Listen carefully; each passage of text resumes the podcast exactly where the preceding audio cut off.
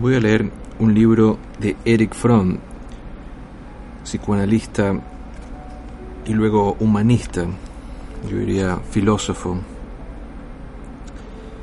uno de los grandes pensadores del siglo XX. Tengo una obra de él no tan conocida, pero que promete eh, lo suficiente. Se trata de la grandeza y limitaciones del pensamiento de Freud. La grandeza del descubrimiento de Freud radica en que ideó un método para llegar a la verdad que trasciende aquella que el individuo cree que es tal. Demostró empíricamente que el camino que conduce a la curación radica en el discernimiento verdadero de la estructura mental propia. Esta versión del viejo principio de que la verdad libera y cura es el gran logro de Freud, quizá el mayor, aun cuando su aplicación de tal principio sufrió muchas distorsiones y con frecuencia produjo nuevas ilusiones.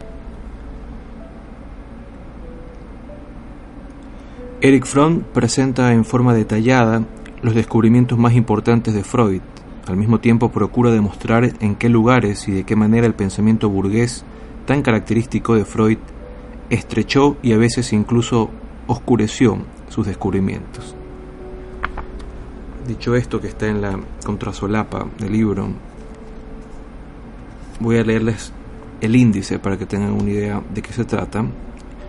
Vamos a leer en este fragmento la introducción, obviamente, y luego el libro se divide en cinco partes. Las limitaciones del conocimiento científico, la grandeza y limitaciones de los descubrimientos de Freud, la teoría freudiana de la interpretación de los sueños, la teoría freudiana del instinto y su crítica, y por qué pasó el psicoanálisis de teoría radical a teoría de adaptación. Sin decir más, esta es la introducción al libro de Eric Fromm. Con el objeto de apreciar plenamente la extraordinaria importancia de los descubrimientos psicoanalíticos de Freud. Se tiene que empezar por comprender el principio en el que se fundan. Y no se puede expresar tal principio de manera más adecuada que como se halla en el Evangelio. Y la verdad os hará libres. Juan 8:32. De hecho, la idea de que la verdad es salvación y curación es precepto viejo que han proclamado los grandes maestros de la vida. Nadie, quizá con tal radicalismo y claridad como el Buda, sin embargo, es pensamiento común al judaísmo y a la cristiandad, a Sócrates, Spinoza, Hegel y Marx.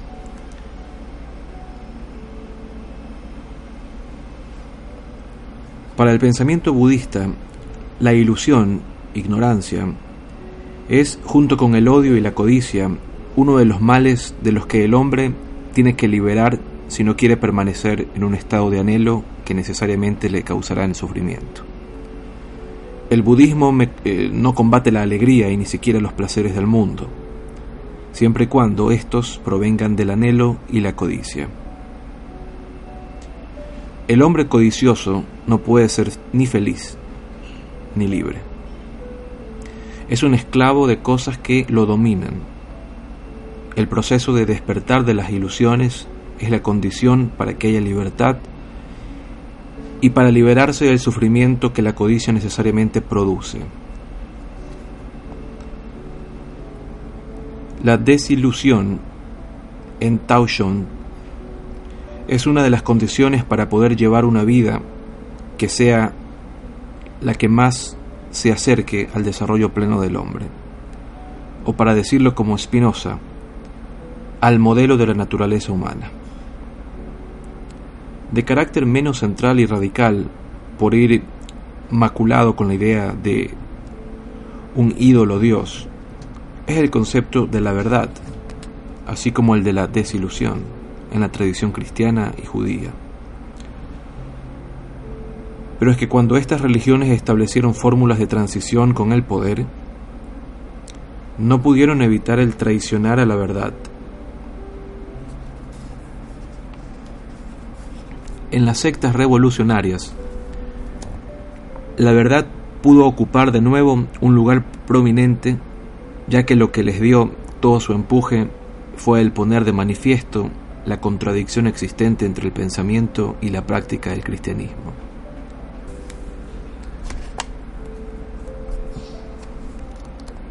En muchos aspectos, las enseñanzas de Spinoza se parecen a las del Buda. El ser humano, que se deja llevar por impulsos irracionales, afectos pasivos, es necesariamente aquel que tiene ideas inadecuadas acerca de sí mismo y del mundo, es decir, aquel que vive con ilusiones.